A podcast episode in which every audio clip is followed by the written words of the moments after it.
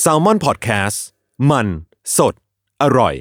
Another day is here, and you're ready for it. What to wear? Check. Breakfast, lunch, and dinner? Check. Planning for what's next and how to save for it? That's where Bank of America can help. For your financial to dos, Bank of America has experts ready to help get you closer to your goals. Get started at one of our local financial centers or 24-7 in our mobile banking app. Find a location near you at bankofamerica.com slash talk to us. What would you like the power to do? Mobile banking requires downloading the app and is only available for select devices. Message and data rates may apply. Bank of America and a member FDIC. When you need mealtime inspiration, it's worth shopping Kroger, where you'll find over 30,000 mouthwatering choices that excite your inner foodie. And no matter what tasty choice you make, you'll enjoy our everyday low prices, plus extra ways to save, like digital coupons worth over $600 each week. You can also save up to $1 off per gallon at the pump with fuel points. More savings and more inspiring flavors make shopping Kroger worth it every time. Kroger, fresh for everyone. Fuel restrictions apply.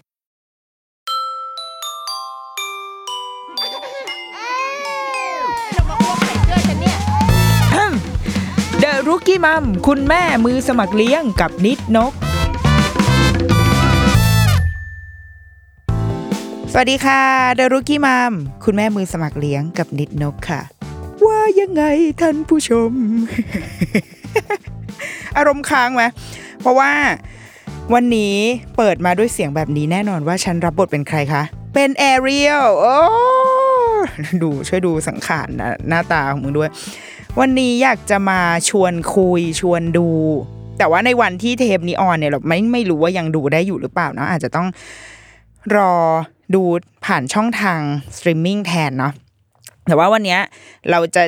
ชวนคุยเกี่ยวกับหนังที่เพิ่งจะไปดูมาสดๆร้อนๆในตอนอัดนั่นก็คือเรื่องเงือกน้อยผจญภัยพอพูดชื่อไทยแล้วพูดชื่อไทยแล้วดูเศร้า Little Mermaid นะคะ ฉบับ ปี 2023 เอ้ยขอออกตัวอีกแล้ว ทุกครั้งที่รีวิวหนังออกตัวตลอดเลย แต่ว่า ก็ออกจริงแหละ ครั้งเนี้ยก็คือขอออกตัวนิดนึง เพราะว่าอะไร เพราะว่า เออคือเราว่าความ Little Mermaid เนี่ย มันเป็นมันเป็นเรื่องคลาสสิกเนาะเป็นเรื่องที่คลาสสิกมาก ๆ แล้วก็ เราเชื่อว่าคนส่วนใหญ่ที่ไปดูอะ ที่ไปดูเวอร์ชันเนี้ยมันคือแฟนเก่า มันคือแฟนเดิมของ Little Mermaid ฉบับเอ่อปีหนึ่งเก้าแปดเก้าเออปีหนึ่งพันเก้าร้อยแปดสิบเก้าฉันเพิ่งอายุสองขวบเองอะช่วยด้วย เชื่อว่าน่าจะเป็นคนที่โตมา มันคือคนรุ่นเราเนี่ยแหละ ที่โตมากับ Little Mermaid แล้วพอดิสนีย์เขามาทำเป็น live action เป็นก็คือเป็นฉบับคนแสดง เราก็รู้สึกว่าเฮ้ยเราอยากไปดูมันใครมันเล่นนะอย่างเงี้ยแต่ว่าเราอะอยู่ในส่วนของคนที่ ไม่เคยดู ไม่เคยรู้ คือเอาเป็นว่าเรารู้จักไอ้เจ้าแอเรียลเนี่ย Little Mermaid เนี่ยรู้จักแน่นอน คือไม่อยากเห็นก็ต้องเห็นน่ะ มันเป็น pop culture ที่เราเดินไปไหนอยู่ในเปิดอะไรโปสตงโปสเตอร์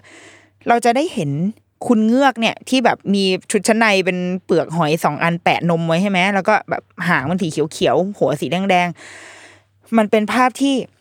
ที่พอเห็นแล้วก็อ๋อโอเค รู้ว่านี่คือ Little Mermaid แต่ถามว่า เรื่องราวเป็นยังไง เคยดูการ์ตูนไหมไม่เคยดูสาบานเพิ่งดูวันที่เราดูการ์ตูนเรื่องเนี้ยครั้งแรกก็คือดูก่อนจะไปดูหนังหนึ่งวันโอ้แล้วเพื่อนถามด้วยว่า ต้องดูด้วยเหรอวะคือยังไม่ต้องดูก็ได้ไหมคือถ้ารักษาพรหมจรรย์มาได้ถึงขั้นนี้ก็คือไม่ต้องดูแล้ว แต่เรารู้สึกว่าเราอยากรู้เพราะเราเห็น argument ที่คนอะ ชอบพูดกันว่า ฉบับรีเมคกับฉบับอ่าฉบับต้นฉบับมันไม่เหมือนกันอย่างงุ้นอย่างนี้ เราก็เลยอยากอยากรู้ว่าอะถ้าเกิดเราเคยได้ ดูการ์ตูนเรื่องนี้มาแล้ว และไปดูหนังเนี่ยเราจะรู้สึกยังไง ดังนั้นอะเราก็เลยไม่ใช่แฟน ไม่ใช่ไม่ใช่คนที่โตมากับ Little Mermaid รู้จัก แล้วก็มีประสบการณ์ที่ค่อนข้างใกล้ชิดที่สุดก็คือช่วงมหาลัยเว้ยคือคือตอนเราเออตอนเราอยู่โรงเรียนเราแปลกใจเหมือนกันว่าทำไมเพื่อนๆเราไม่เห็นพูดกันถึงเรื่องนี้เลย หรือว่ามันพูดกันแต่ว่าเราไม่ได้เขาไม่ชวนเราเข้าไปฟังก็ไม่รู้นะแต่ว่าเรามารู้จัก อ่า Little Mermaid อีแอเรียลเนี่ยเยอะๆ คือตอนอยู่มหาลัย เพราะว่าอะไร เพราะว่า roommate สมัยอยู่มหาลัยมี roommate roommate เป็นพี่กระเทยท่านหนึ่ง พี่กระเทยท่านนี้เนี่ย ก็คือถวายตนเป็นทาสเอ่อเป็นทาสเจ้าหญิงดิสนีย์ทุกองค์แต่ว่าองค์ที่นางรักที่สุดก็คือแอเรียลดังนั้น เราจะได้เห็นแอเรียลผ่านทุกอย่างในชีวิตของมัน ซึ่งชีวิตของมันอยู่ในห้องเดียวกับกู เช่น อะไรนะแบบ ตลับแป้งก็จะต้องเป็นรูปเปลือกหอย หรือว่ากระเป๋าใส่เครื่องสำอาง กระปุกไอ้นู่นไอ้นี่ของเล่นตุ๊กตาบาร์บี้เคยไปบ้านนางก็คือเต็มไปด้วยแบบตุ๊กตาแอเรียลมีหอยมีเมืองใต้น้ำบาดาลอะไรเนี่ยเต็มไปหมดเลยเออผ้าปูที่นอน ไม่ทำคือเปลี่ยนบ้างแล้วก็เปลี่ยนสลับอะเนาะแอเรียลมั่งเป็นอีเมลมารีมั่งเป็น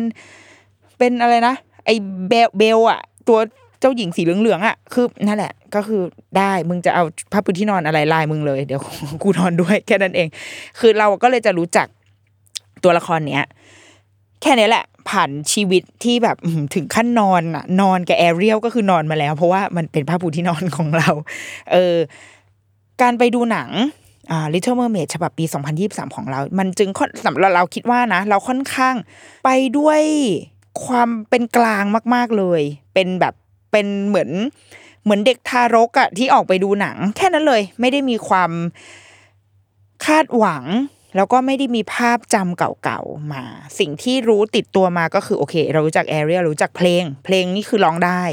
รู้จักเพลงนี้มาก่อน แล้วก็รู้จักฉากไอฉากเนี้ยที่มันอยู่ใน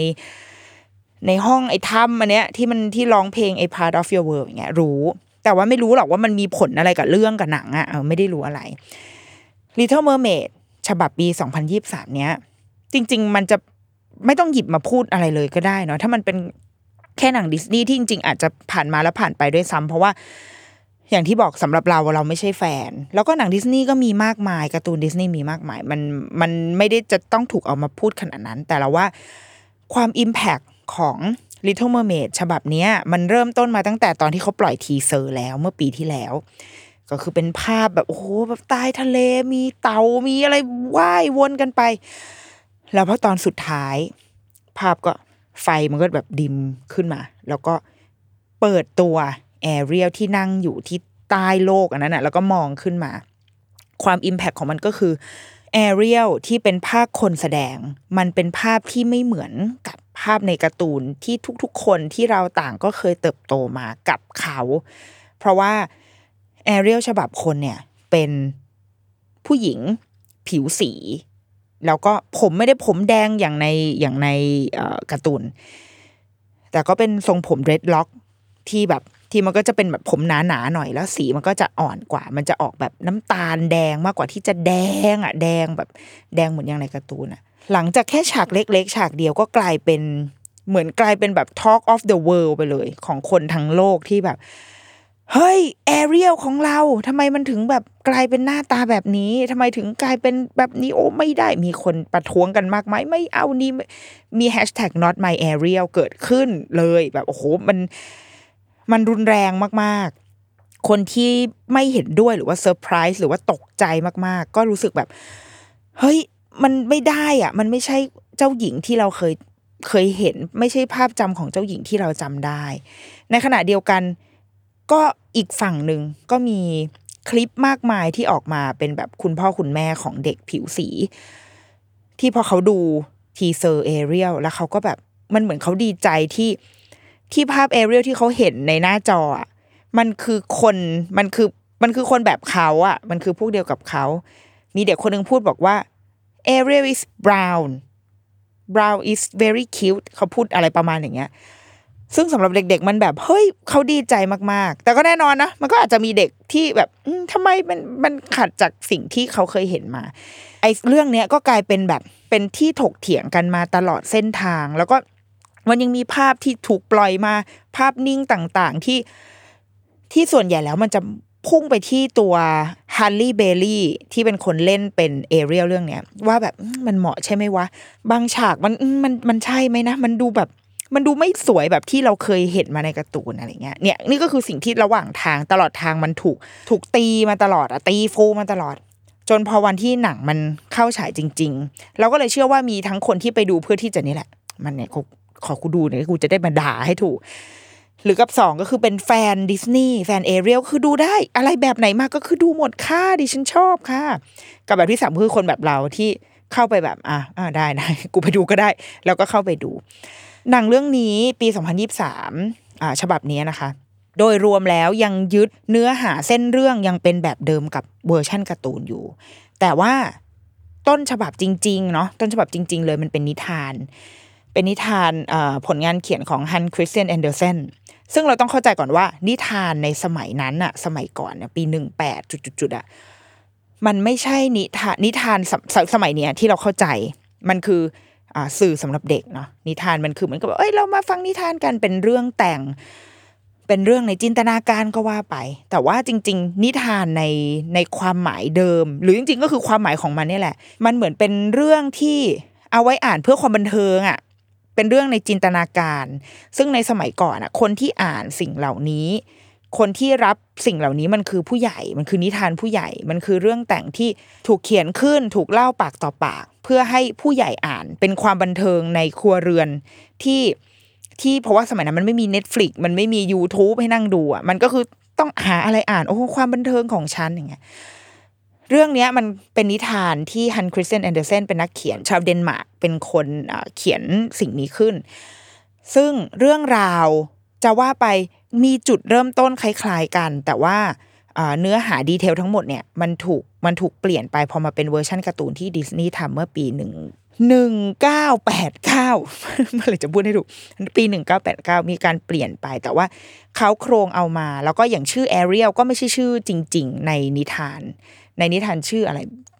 มีราอะไรอะไรประมาณนี้เราจำไม่ได้นะ แต่ว่าแอเรียลเป็นชื่อที่ดิสนีย์ตั้งขึ้นมาให้ตัวละครนี้ ดังนั้น อ่าเราต้องคำนึงเอาไว้ในใจก่อนว่ามันมีฉบับนิทาน มีฉบับการ์ตูนปี1,800 1,989แล้วก็ปีปีนี้2023เนื้อเรื่องยังคงยึดเค้าโครงเดิมอยู่ แต่ว่าพอมาเป็นเวอร์ชัน live action ปุ๊บ มันต้องขยี้มันต้องมันมีจุดที่ต้องอธิบายขยายความเยอะ เพราะว่า เพราะมันเป็นคนคือการ์ตูนสมัยสมัยที่เราอายุสองขวบอะปีแปดเก้าอะ มันความยาวแค่ชั่วโมงยี่สิบเจ็ดนาทีเอง มันสั้นๆเนาะมันก็คือแบบ ดันเรื่องให้มันไปข้างหน้าให้เร็วที่สุดอะดันเรื่องเข้าไปคือ ให้มันให้มันย่อยง่ายที่สุด ดังนั้นการกระทำของแต่ละตัวละคร ความรู้สึกนึกคิดอะมันไม่ได้ถูกดึงออกมาให้ให้เห็นเหตุและผลมากนัก ตัวร้ายก็คือร้ายเลย ร้ายก่อนเลย ไม่ต้องยังไม่ต้องถามคือ ฉันกูแต่งหน้ามาขนาดนี้มึงต้องรู้แล้วว่ากูเป็นตัวร้ายเออซูล่าเนี่ยเปิดตัวมาโอเคกูร้ายนะ จบปะแต่ไม่ต้องรู้ว่าร้ายเพราะอะไร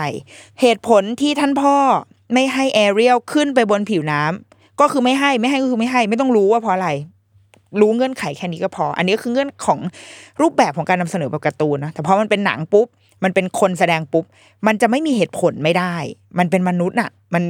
ไม่งั้นคนดูจะไม่ซื้ออะไรในหนังเรื่องนี้เลย มันจะแบบดูไปแบบ เหมือนดูละครคุณธรรมในติ๊กตอกอะที่อะอะได้ได้คือเออเออเอออออะแต่ว่ามันไม่สมจริง มันไม่เชื่อมันไม่ซื้อดังนั้นเวอร์ชั่น ฉบับหนังเนี่ยความยาวมันก็เลย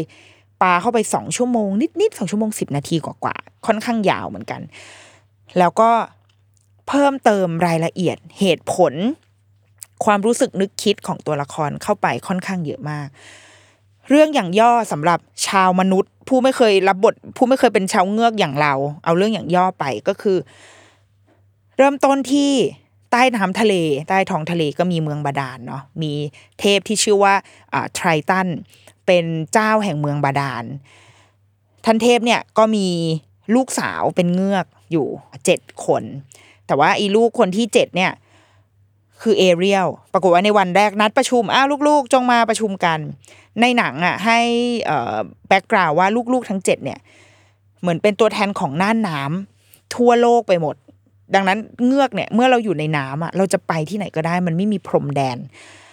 มันว่ายไปแบบว่าทั่วตรงนู้นตรงนี้ ดังนั้นลูกทั้งเจ็ดของเอ่อไทรตันอะแต่ละคนก็จะไม่เหมือนกันเลย สีหาง สีผิว สีผม ทุกคนแตกต่างหมด บางคนเป็นเอเชียนดูรู้อะแบบดูมองแล้วรู้ว่าเป็นเอเชียน บางคนดูมีความแบบสแกนดิเนเวียมากแบบผมสีออกเขาเรียกผมสีอะไรสีเทาๆอะ ดอกเลาเหรอหรือเปล่านะแบบผมสีเทาเงินเงินๆอะเทาๆเงินเงินๆคิ้วก็เงินเงินๆดูเป็นยุโรปทางเหนืออะไรอย่างเงี้ย แล้วก็มีสีแบบเป็น Hispanic ก็มีคือมีหลายแบบมากๆ พอนัดประชุมลูกสาวเสร็จเอาปรากฏลูกสาวคนเล็กไม่อยู่ ซึ่งอีกคนเล็กก็คือใครแอเรียลใช่ไหมนางเอกจะมาเปิดตัวธรรมดาไม่ได้ ก็คือแอเรียลเนี่ย เป็นลูกคนเล็กที่ชอบออกผจญภัย ชอบแบบออกไปสำรวจน่านน้ำคือเป็นคนเป็นคนรักการเรียนรู้อะ เป็นคนชอบสำรวจนะนั่นก็ว่ายไปสิมีเพื่อนรักเป็นปลาปลาอะไรก็ไม่รู้ แต่พอในหนังรู้สึกมีความเป็นปลาเสือพ่นน้ำนิดนึงนะเพราะมันมีฉากอีปลาพ่นน้ำชื่อว่าเจ้าฟลาวเดอร์ มันก็ว่ายไปว่ายไปกับอีฟลาวเดอร์ไปจูนเจอนู่นเจอนี่ แล้วก็สิ่งที่แอเรียลชอบที่สุดก็คือเขามี wonder ต่อโลก โลกที่อยู่ข้างบนผิวน้ำตรงนั้นอะเพราะว่ามันจะมีแบบ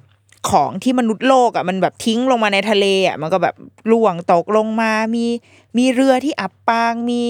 กล้องส่องทางไกลที่ชาวเดินเรือทำตก มีช้อนซ่อมมีไอ้นู่นไอ้นี่ที่มันตกลงมาในทะเลถ้าเป็นสมัยนี้คืออาจจะมีถ้วยบะหมี่มีอะไรวะมีหลอด มีแก้วพลาสติกอะไรใช่ไหมขอบคุณมากที่หนังไม่ได้พาเราไปในทางรักโลกขนาดนั้นนะคะเอ่อก็มีข้าวของอะไรมาแอเรียลก็จะเก็บสะสมสิ่งเหล่านั้นแล้วเหมือนก็ wonder ว่า แล้วโลกข้างบนนั้นอะมันมันเป็นยังไงกันนะ คนข้างบนมันเป็นยังไง ดังนั้นแอเรียลก็เลยจะชอบขึ้นไปบนผิวน้ำเพื่อที่จะไปดูโลกข้างนอก แต่ว่าก็ไปได้แค่นั้นแหละ เพราะว่าเป็นเงือกไง คือขึ้นไปอยู่บนน้ำเลยก็ไม่ได้ เท้าก็ไม่มีมันก็ไปไหนไม่ได้ใช่ไหมแอเรียลความใฝ่ฝันของแอเรียลที่มันสะท้อนอยู่ในเพลง Part of Your World ที่เราน่าจะได้ฟังกันต่อให้เราไม่เคยดูหนังอะเราเชื่อว่าต้องเคยได้ยินเพลงนี้กันบ้างแหละ ไม่ได้ยินทั้งเพลงก็ต้องได้ยินแค่ท่อนหนึ่งบ้างแหละ มันคือเพลงที่สะท้อนความรู้สึกของแอเรียลจริง ๆ ว่าจะต้องทำยังไงถึงจะได้ขึ้นไปอยู่บนนั้น ยังไม่ได้พูดถึงผู้ชายเลยนะคะ นี่เรายังไม่ไปถึงผู้ชายนะ แต่ว่ามันเป็นอินเนอร์เป็นความปรารถนาของตัวละครนี้อยู่แล้ว ว่าอยากจะขึ้นไป ทีนี้แอเรียลก็อยากขึ้นไปมาก วันนั้นก็เลยหนีพ่อขึ้นไป ขึ้นไปปุ๊บก็ไปเจอเรือ เรือที่พระเอกชื่อเอริกเอริกเนี่ยเป็นเป็นเหมือนกัปตันเรือที่ออกมาผจญภัยเหมือนกัน บนเรือผู้คนก็เต้นลงเเต้นรำไอเอเรียลก็แบบโอ้แต่แล้วนี่ไงโลกที่ฉันเห็นแบบว่าผู้คนเต้นรำใช้สองเท้าในการแบบ ต้นรำเล่นดนตรีอย่างงู้นอย่างนี้ ปรากฏว่าเรือของเอริกยังไงคะล่มไปชนไปชนภูเขาบางอย่างแล้วก็แบบเรือแตกล่มอ่าชาวเรือก็ออกอ่าอะไรอพยพมาขึ้นเรือเรือสำรองได้ แต่ว่าเอริกเนี่ยดันไปช่วยหมา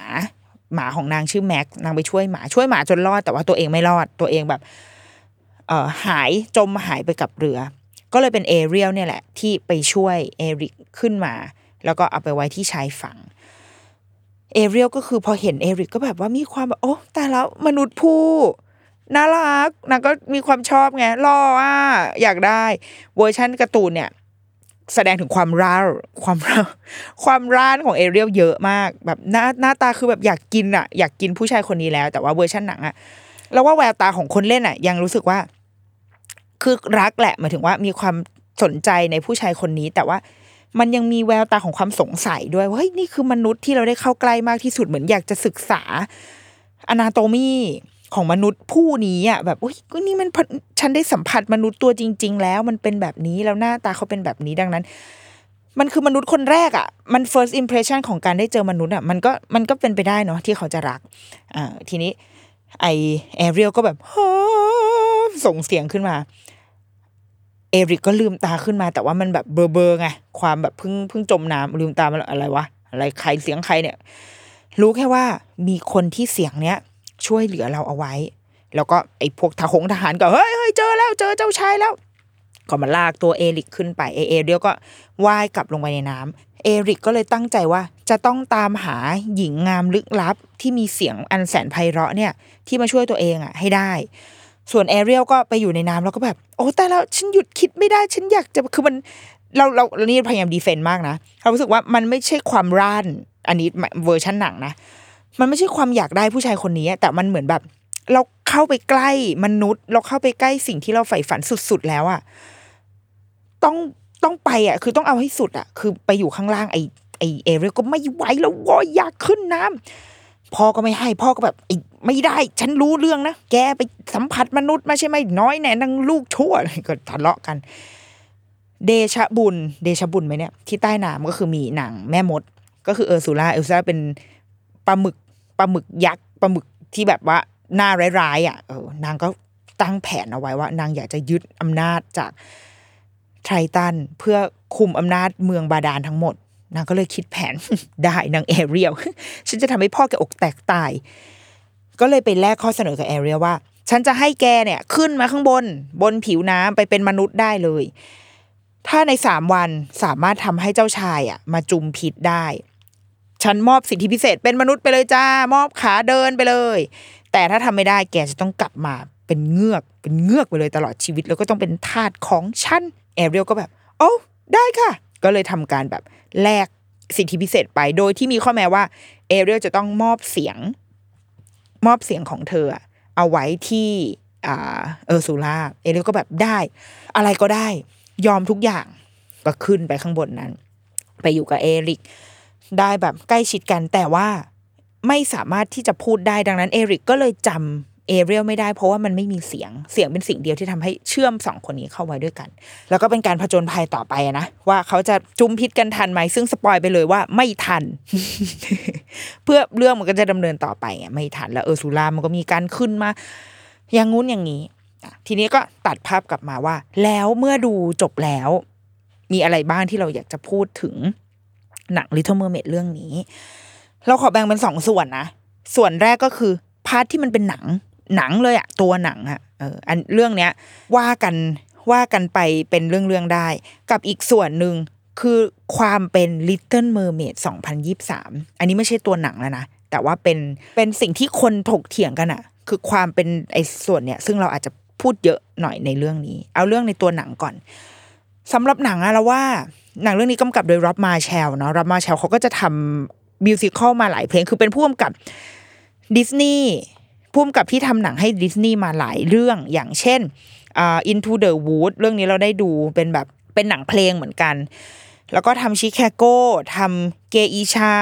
ทำแมรี่พอปพินทำหลายเรื่องมาก ๆ ที่มันส่วนใหญ่เขาจะถนัดเรื่องความแบบแฟนตาซีอะเป็นหนังที่มันแฟนตาซีมากๆ เป็นหนังเพลงมากๆ ดังนั้น เราก็คิดว่าในความรับมาแชลอะ มันก็ไม่ได้ไก่กาหรอก มันก็ไปดูได้ใช่ไหม แล้วก็ตัวเนื้อเรื่องเนื้อหา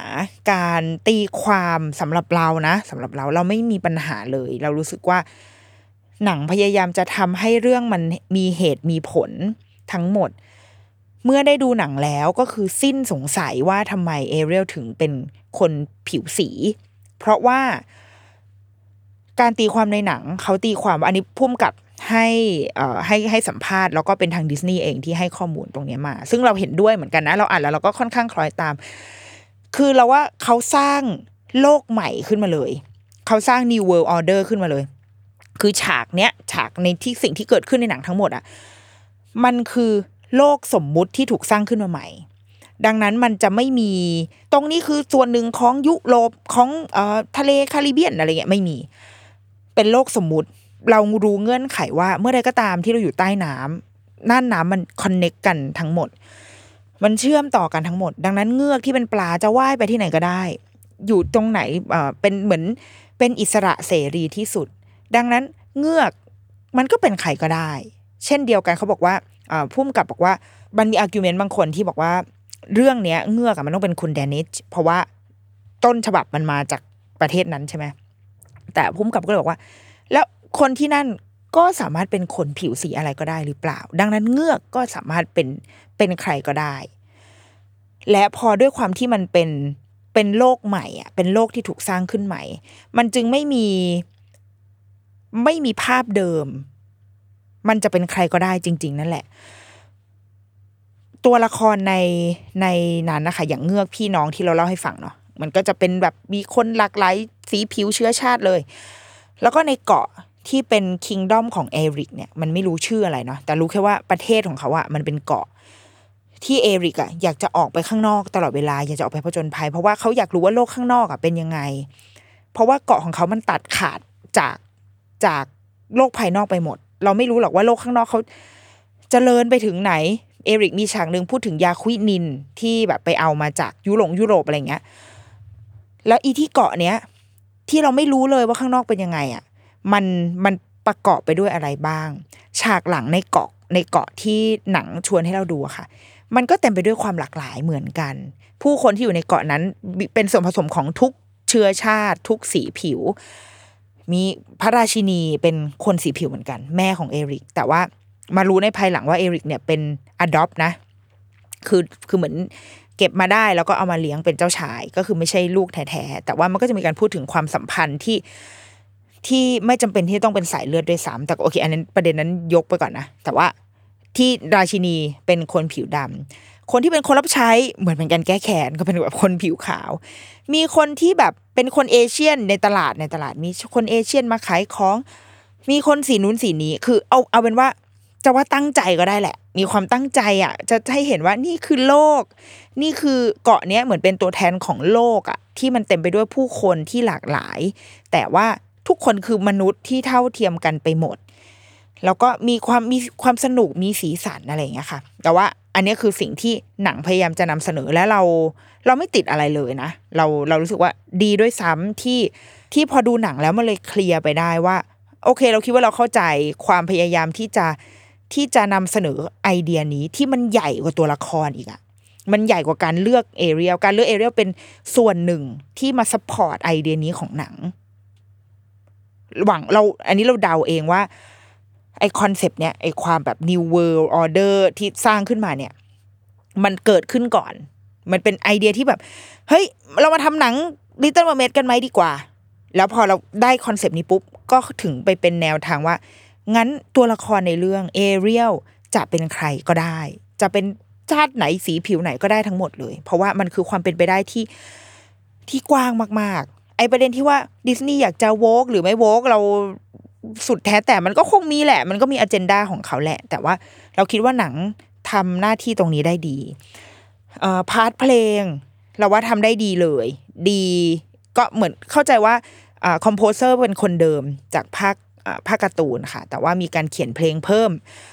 มีเพลงให้พระเอกร้อง แล้วก็มีเพลงที่แบบตอนนี้ลูกดิฉันก็คือฟังไม่หยุดคือเพลง s c a r d l e b u t ที่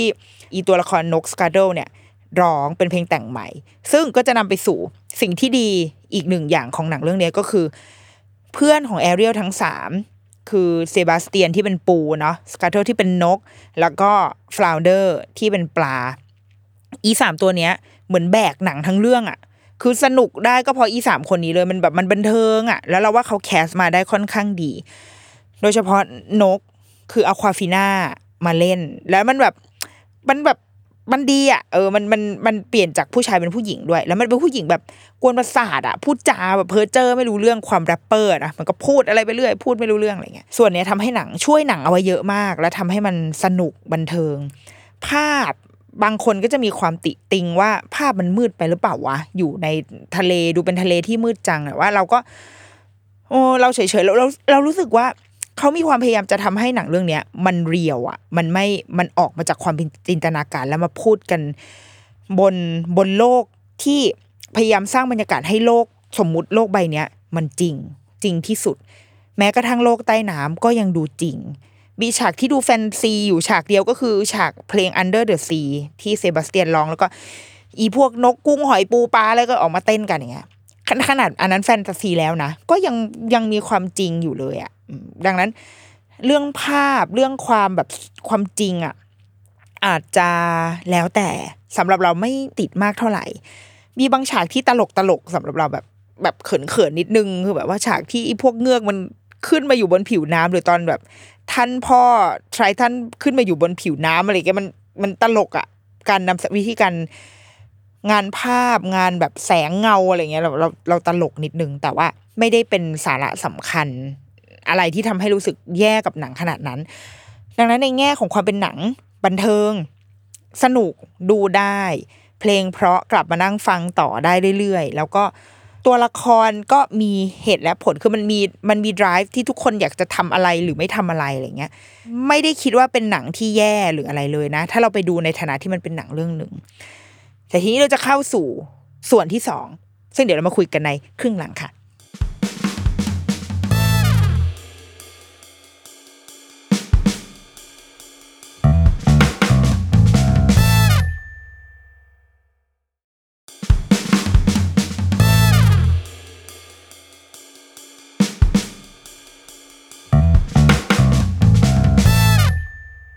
กลับมาคุยกันในอีก part หนึ่งก่อน part ที่ในแง่ความเป็นหนังเนี่ย ดูได้ ดูได้ให้คะแนนเราก็แบบประมาณแบบแปดอะแปดคะแนนขึ้นไปอะดูได้เลย มีความตั้งใจ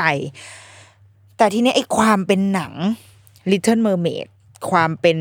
สิ่งที่ทำให้ผู้คนถกเถียงกันมากมายก็คือ เนี่ยแหละ เงือกที่เป็นผิวสี มันมันได้ไหมนะ มันโอเคไหมนะ แล้วก็พอบางคนไปดูแล้วก็ยังรู้สึกว่าไม่ซื้ออะไม่อิน มันไม่ใช่เงือกยังไม่ใช่เงือกของเรา ดูแล้วแบบดีทุกอย่างเลย แต่ติดแค่นางเงือกนี่แหละอะไรเงี้ยเราก็อย่างที่บอกเนาะในฐานะที่เราอะเป็นผู้ไม่ได้มีไม่ได้มีความคาดหวังอะไรทั้งนั้น ดังนั้นสำหรับเราไม่ติดอะไรเลย เราก็เลยลองเว้ยลองแบบลองถามลูกคือลูกก็ไม่ได้ไปดูด้วย เพราะว่าเราประเมินแล้วมันไม่ไหวแน่นอน น่าจะกลัวมันมีฉากที่ ฉากที่แบบ อินเทนส์มากเกินไปอะเอออยู่อะเราคิดว่าลูกน่าจะไม่ไหว ก็เราก็ถามแล้วเขาก็ไม่เอา แต่ว่าก็เปิด MV ให้ดูดูภาพดูแบบสัมพงสัมภาษณ์อะไรเงี้ยค่ะ นี่คือเราลองคือถ้าเราถามชงอะ ได้อยู่นะถามว่าแบบ เอ๊หนูแบบคิดว่ายังไงที่เงือกเป็นแบบสีนี้ แต่ว่าไม่รู้จะชงทำไมอะ เพราะว่าเพราะว่าเขาไม่ได้มีคอมเมนต์อะไรคือเปิดให้ดูเขาก็ดูแบบอ๋อ โอ้เขาเป็นเงือกโอ้นี่หางเขาเป็นปลาโอ้จริงด้วยทำไมเขาว่ายเป็นนี่คือเขาเขามีคำถามต่อต่ออะไรมากมายอะโดยที่เขาไม่ได้ mention ถึงสีผิวของนางเงือกเลย แต่เขาเขาเขาเชื่ออยู่อะว่าเอ้ยนี่นี่คนอ๋อนี่เงือกแล้วเป็นงี้โอ้เขาว่ายกับเต่าโอ้ยดูสิเขาคุยกับปลาปักเป้าอะไรแบบเนี้ยและถามว่าเขารู้จัก Little Mermaid ที่เป็นเวอร์ชั่นเก่าไหมเขาก็เคยเห็นคือไม่เคยดูการ์ตูนเหมือนกัน แต่ว่าเขาก็เคยเห็นว่าโอเคนี่นี่คือเงือก เงือกที่ก็คือเป็นภาพของนางเงือกอะเพราะว่ามันก็เป็นผู้หญิงมีหางปลา มันก็ดูออกใช่ไหม แต่พอมาเห็นเวอร์ชั่นนี้ เขาก็ยังไม่ได้ mention อะไรอะเราก็เลยคืออยากจะถามเหมือนกันว่า หนูติดอะไรไหมลูก ที่เขาไม่ได้เป็นนางเงือกแบบนั้นอะแต่ว่าไม่กล้าถาม เพราะว่าเขาไม่ได้มีไอเดียอะไรต่อผิวสี ไม่ได้มีไอเดียอะไรต่อความผมแดงไม่แดงอะไรแบบนี้เลย เขาเชื่อในฐานะว่านี่คือเงือก และนั่นก็เงือก และโนนก็เงือกและนู้นก็เงือก แสดงว่าสำหรับเด็กสำหรับเรานะ โดยแบบโดยบริสุทธิ์ที่สุดเลย แบบโดยที่ไม่ได้ อาจจะด้วยความที่เราก็ไม่ได้ชอบอะคือเราไม่ได้สะสมของอะไม่ได้ไม่ได้ให้อินพุตอะไรลูกไปว่าแบบโอ้ยนี่เป็นนางเงือกอย่างงู้นอย่างนี้นะคือเราไม่ได้มีสตอรี่อะไรกับสิ่งนี้ก็คือแค่เปิดให้ดูเราคิดว่าเขาก็แค่เห็นว่านี่ก็คือ นี่ก็คือรูปแบบหนึ่งของนางเงือกอะว่ามันก็จะเป็นแบบนี้ก็ได้ แล้วก็จะเป็นแบบนี้ก็ได้ แล้วก็จะเป็นแบบโน้นก็ได้ เป็นแบบไหนก็ได้ มันแล้วว่ามันไม่ได้ต่างอะไรกับพจมานสว่างวงศ์ที่เราโตมา แบบว่าพจมานเนี่ยตั้งแต่เราโตมาเนี่ยมันมีหลายเวอร์ชันมากๆเลย เวอร์ชันที่เราจำได้มากที่สุดก็คือเวอร์ชันจอยลีลานีลีลานีสีเพนตอนช่องสามตอนนั้นเราอยู่ปฐมแล้วจำได้ว่าตอนคุณจอยเป็นอพจมานฉบับนั้นนะโดนด่าเละไม่เราไม่แน่ใจว่าโดนด่า เพราะว่าอะไรวะ เพราะอะไรไม่รู้หรือหรือว่าเราเราจำไม่ได้อะว่าเพราะอะไรอะไม่สวยไม่พอหรืออะไรอย่างเงี้ยแต่ว่าก็เป็นฉบับที่เราจำได้ เพราะว่าเราเราเกิดมาก็คือเราเจอพจมานฉบับนั้น แล้วหลังจากนั้นมันก็มีพจมานมาเรื่อยๆนะคะ มันก็มีแบบฉบับล่าสุดไม่รู้ล่าสุดหรือเปล่า ที่เคยเปิดเจอผ่านๆก็คือมีนนะมีนพิชยาอะไรประมาณเนี้ยเนาะคือมันมีเยอะแยะไปหมดอะหรือปริศนา คนรุ่นก่อนหน้าเรา ทุกคนก็จะแบบปริศนาต้อง ต้องหมิวลลิตาเท่านั้น แต่ว่าฉันโตมากับเทย่าโรเจอร์ไง แล้วเทย่าโรเจอร์ก็ไม่ผิดอะไรแล้วก็ดี ท่านชายพจน์ก็คือพี่ติ๊กไง ก็คือภาพที่เราจำมันคือ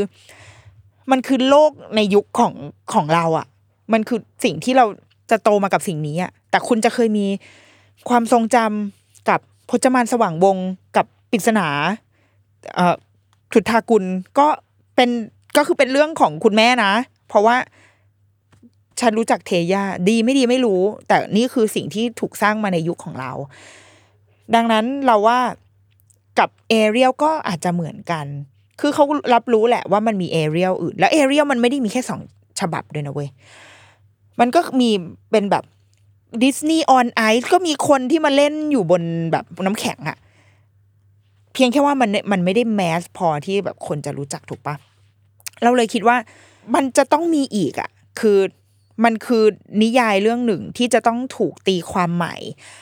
ถูกสร้างใหม่ ถูกรีเมคใหม่ไปเรื่อยๆ ถ้าเรารอบเนี้ยเราคิดว่าเป็นไปได้ที่เราจะไม่พอใจ เพราะว่ามันเหมือนอกหักเนาะมันเป็น live action ครั้งแรกอะที่ถูกเอาเอเรียลมาทำที่เอเรียลถูกเอามาทำเป็นคน เราก็หวังแหละว่าอยากจะได้เห็นแบบแบบที่เราอยากเห็น แต่ว่ามันไม่พอมันไม่ใช่อะ มันก็ก็เสียใจได้ โอ้ก็เสียใจหรืออะไรก็ตามก็คือวิพากษ์วิจารณ์กันได้ตราบใดที่ไม่ได้ข้ามเส้นนะเราคิดว่าถ้าไม่ได้ข้ามไปสู่การแบบ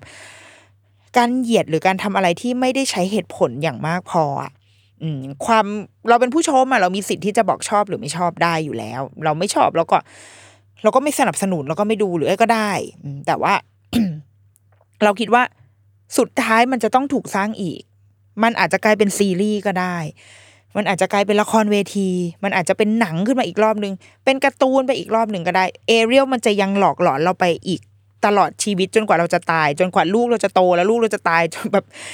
คือมันเป็นสิ่งที่มันจะต้องถูกทำซ้ำไปเรื่อยๆ มันก็ยังมีโอกาสครั้งหน้าอยู่เว้ย ครั้งนี้มันอาจจะไม่ใช่ แต่ว่าก็เป็นครั้งหน้าก็เอเรียลอาจจะเป็นครั้งหน้าเอเรียลอาจจะเป็น AI ก็ได้นะมึง คือคือแบบถูก generate ขึ้นมาเลยอะ คือแบบแม่งเถียงกันดีนัก คีย์ข้อมูล เข้าไปให้ AI แม่งสร้างเอเรียลขึ้นมาเลยก็ได้ คือมันมีความเป็นไปได้ที่หลากหลายมาก ๆ แต่ว่าก็อ g e n d a ของโลกตอนนี้อาจจะอาจจะกำลัง move มาที่เรื่องนี้ก็ได้ อาจจะพูดถึงเรื่องนี้กันอยู่ก็ได้ มันก็ก็เป็นไปได้ที่ทุกคนกำลังโวกอยู่อะ ดังนั้นก็เอเรียลมันก็เลยตอบสนองความต้องการของสังคมในในยุคนี้ แต่โอเคมันเป็นความเสี่ยงที่ดิสนีย์ต้องรับไว้ใช่ปะแบบว่า อะกูทำแบบนี้แหละมีคนชอบหรือไม่ชอบ มันก็สะท้อนผ่านยอดขายอะยอดจำหน่ายตัวคนชอบคนกลับมาดูเยอะอะไรเงี้ยแต่เราเราแค่คิดว่าอืมมันเป็น มันเป็นปัญหาของเรา สมมติถ้าถ้าคิดว่าตัวเราเองอะขนาดตอนเราดูเราดูเวอร์ชันการ์ตูนแล้วก็ดูเวอร์ชันหนังใช่ป่ะเราก็ยังรู้สึกเหมือนกันว่า บางฉากอะเนาะเรามี beauty standard อยู่อะเราถูกสร้างมาผ่านสังคมสังคมใช่ป่ะคะ แล้วพอเราเห็นแบบบางฉากที่โอ้ไอฉากในการ์ตูนมันสวยเนาะไอเอเรียลในการ์ตูนมันสวยว่ะซึ่งไอความสวยมันคือสวยที่เราเคยชินมา เราเราผ่านอายุสามสิบกว่าปีมา ผ่านการเก็บสะสมรูปแบบของความสวยที่ที่สังคมมันหล่อหลอมอะเออพอเรามาเห็นแบบที่มันมันไม่ใช่ที่เราคุ้นแน่นอนว่ามันขัดกับความรู้สึก แต่ว่าเราพยายามจะทำความเข้าใจเหมือนแบบเออ อ๋อเออ มันก็โอเคอยู่นะ เวลาเขายิ้มเวลาเขาอะไรมันก็น่ารักดีอยู่นะ แล้วมันก็มีมีข้อจำกัดของของเขาเรียกอะไรแบบเผ่าพันธุ์น่ะ คือความเป็นอย่างเราเป็นคนเอเชียน เราก็จะมีข้อจำกัดแบบนี้ รูปหน้า โครงสร้างผม โครงสร้างจมูกอะไรของเรา มันก็จะเป็นแบบหนึ่งคนยุโรปก็จะเป็นแบบหนึ่งคนผิวสีก็จะเป็นแบบหนึ่งมันมีข้อจำกัดในด้านร่างกายอนาโตมีของเขาอยู่อะ มันเลยทำให้ความสวยหรือว่าความเป็น เอกลักษณ์ของแต่ละคน ตัวตนของแต่ละคนมันแตกต่างกันไป ตรงนี้หรือเปล่าที่เราน่าจะต้องแบบทำความเข้าใจกับกับความสวยที่อาจจะหลากหลายและแตกต่าง แล้วก็ย้อนกลับไปอีกทีหนึ่งนะ เรารู้สึกว่ากับเด็กๆเเขาไม่มีปัญหา ลูกเราอาจจะไม่รู้เป็นตัวแทนได้หรือเปล่านะแต่เรารู้สึกว่าเขาไม่มีปัญหาอะไรอะ่ะเขาก็แค่รับมันเข้าไปว่าโอเค นี่ก็คืออีกหนึ่งรูปแบบของการเป็นเงือก เท่านั้นเองเหมือนอย่างเวลา เหมือนอย่างที่เราเคยบอกในหลาย ๆ ครั้งว่า หนังสือนิทาน สื่อสำหรับเด็กในยุคสมัยใหม่เนี้ยค่ะ ตัวละครในนิทานเนี่ยเอาสมมติเอาเอาพูดแค่นิทานก่อนก็ได้ ตัวละครในนิทานมีความหลากหลายมาก ๆ ตัวละครหลักอาจจะไม่ใช่เด็กที่ที่ดูแบบดูเป็นเด็กที่จะเป็นพระเอกนึกออกไหมเวลาเราเราโตมาเราพอเราเห็นเด็กหน้าเด็กคนนี้เดินมา รอรอ รูปร่างหน้าตาดีท่าทางธรรมะทแมงไอเนี่ยถ้าอยู่ในนิทานก็คือมึงเป็นตัวเอก ถ้าอยู่ในละครก็คือมึงเป็นพระเอก แต่ว่านิทานสมัยเนี้ย มันไม่ใช่แบบนั้นอะมันหลากหลายกว่านั้น หลากหลายตั้งแต่ตัวคนที่มีหลากหลายสีผิวมากๆ โดยที่ไม่ได้จะพูดเรื่องสีผิวด้วยนะ แค่ว่าตัวละครหลักตัวเนี้ย มันเป็นแบบเป็นเด็กผิวสีเนี้ยแต่ใช้ชีวิตตามปกติ ไม่ได้พูดประเด็นไม่ได้พูดเรื่องเรื่องสีผิวเลย เป็นไปประจนภัยเจอนกเจอหมูเจอหมา แต่ตัวละครเป็นแบบนี้ เพื่อนของตัวละคร บางทีเป็นเด็กพิการ เป็นคนพิการก็มี เป็นผู้หญิง เป็นผู้ชาย เป็นคนที่ใส่ฮิญาบมา เป็นคนที่ถือไม้เท้า เป็นใครก็ได้ เป็นใครก็ได้บนโลกใบนี้ที่เขาเห็นอยู่ทุกวัน เป็นใครก็ได้ที่ที่เขาเหมือนเพื่อนที่อยู่ในห้องเรียนของเขาเป็นแบบไหน มันก็ถูกใส่เข้ามาในหนังสือหรือว่าสื่อที่เด็ก ๆกำลังได้รับอยู่ ดังนั้นแนวโน้มของการที่เด็กรุ่นต่อต่อไป จะรับรู้เรื่องความหลากหลายบนโลกใบนี้ มันจะยิ่งค่อยๆ เป็นเรื่องธรรมดามากขึ้นเรื่อยๆอะค่ะ มันจะเริ่มไม่ใช่เรื่องแปลกอะไรที่ที่จะมีคนคนดำคนขาวคนเขียวคนอะไรอยู่ด้วยกันอะ มันเป็นเรื่องธรรมดามากๆ ใครจะเป็นพระเอกนางเอกก็ได้เอาก็เป็นไปดิ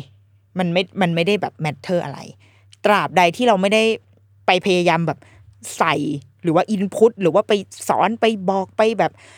ไปเติมอคติให้กับเขาอะสำหรับเด็กๆแล้วความหลากหลาย เขาโตมากับทุกอย่างเป็นไปได้หมดเลย แล้วเดี๋ยวชีวิตมันจะค่อยๆกรอบเขาเอง เขาจะเริ่มเห็นข้อจำกัดต่างๆ เองอะว่าเอาโอเค ฉันทำอันนี้ไม่ได้ในข้อจำกัดนี้ อันนี้ข้อจำกัดแล้วก็สุดท้ายก็คือ รู้แล้วว่า นางเอกอะมันจะเป็นคนผิวสีไปไม่ได้หรอก เพราะว่ามันจะถูกการถกเถียงกันอะไรเงี้ยทั้งที่จริง ๆ แล้วเขาเกิดมาพร้อมกับการมองเห็นความเป็นไปได้ที่ที่กว้างขวางไปหมดเลย ดังนั้นเราว่าไอประเด็นความเป็นหนัง Little Mermaid เราอยากให้อ่อในฐานะคนที่ไม่ใช่แฟนเนาะเราว่าคนที่ผิดหวังมีความคาดหวังตั้งความหวังไว้แล้วมันไม่ใช่แบบนั้น เราเราเข้าใจเลย เพราะว่า เราถ้าเราอย่างเราชอบโดเรมอนเนาะชอบชินจังอะไรเงี้ยวันหนึ่งถ้าเกิดเขาแคสคนที่เป็นชินจังมาแล้วแบบ แม่งไม่เห็นเหมือนเลยอะไรวะเงี้ยเราก็เราก็คงหงุดหงิดมีอารมณ์เหมือนกันเนาะแบบอะไรวะทำทำไมทำไมโดเรมอนโอ้โหโดเรมอนทำไมเป็นอย่างนี้เนี่ย แต่ว่ามันมันก็คือ เราคิดว่าเขาอาจจะอยากสื่อสารกับคนรุ่นต่อไปมากกว่า เป็นภาพของ Little Mermaid เป็นภาพของ Ariel ที่เขาอยากให้คนรุ่นหลังจากเราไปได้จดจำได้โตขึ้นไปกับมากกว่า พวกเราก็อ้าวได้ก็อยู่ไปเห็นไปอะเปิดใจนิดนึงแล้วก็ลองไปดูกับเขา เราคิดว่า วัดกันที่ผลงานอะว่าเขาสามารถถ่ายทอดมันออกมาได้ดีไหมในฐานะที่เขาเป็น Little Mermaid เป็นนางเงือกน้อยที่ ย้อนกลับไปก็ได้ว่า มันมันก็เป็นจุดเริ่มต้นมาจากนิทานเรื่องหนึ่งอะเนาะมันคงเคยถูกรีเมคเป็นหมื่นเป็นพันครั้งไปแล้วล่ะ นิทานนางเงือกน้อยเนี่ยถูกนำไปเล่น ในหมู่บ้านในตำบลในแบบตามพื้นที่ต่างๆ ตั้งแต่ที่ชดที่ยุโรปลามมาจนถึงเอเชีย มันคงเคยถูกทำมาเยอะแยะไปหมดแล้ว ซึ่งในสมัยก่อนก่อนที่จะมีการ์ตูนดิสนีย์เกิดขึ้นอะ นางเงือกก็คงเป็นใครก็ได้ เราเชื่อว่าอาจจะเคยมีผู้ชายเล่นเป็นเป็นเอเรียลก็อาจจะเป็นไปได้ด้วยซ้ำในการเล่นรอบกองไฟของมนุษย์โบราณที่อยากหาความบันเทิงในชีวิตอะไรเงี้ยแต่พอวันหนึ่งมันกลายมาเป็น pop culture มันมีความคาดหวังต่อภาพนี้ที่เราอยากจะเห็นมันก็เลยผิดหวังและเสียใจเป็นธรรมดา แต่ว่าเราก็อยากจะชวนมองในอีกมุมเหมือนกันว่า ถ้าเราคิดซะว่ามันคือพจมานสว่างวงในฉบับนี้ เดี๋ยวอีกสี่ปีมันอาจจะมีฉบับใหม่ เราก็ก็ยอมรับมันไม่ชอบได้ แต่ว่าก็โอเค ได้มันก็คือสิ่งที่เกิดขึ้นเนาะแล้วก็รอวันที่จะมันมันจะถูกสร้างใหม่ หรือไม่งั้นเราก็ไปสร้างเองเลย ก็ได้เหมือนกันอะใครไปดู Little Mermaid แล้วเป็นยังไงก็มาคุยกันได้นะคะ เดี๋ยวรุกี้มามสัปดาห์นี้สวัสดีค่ะ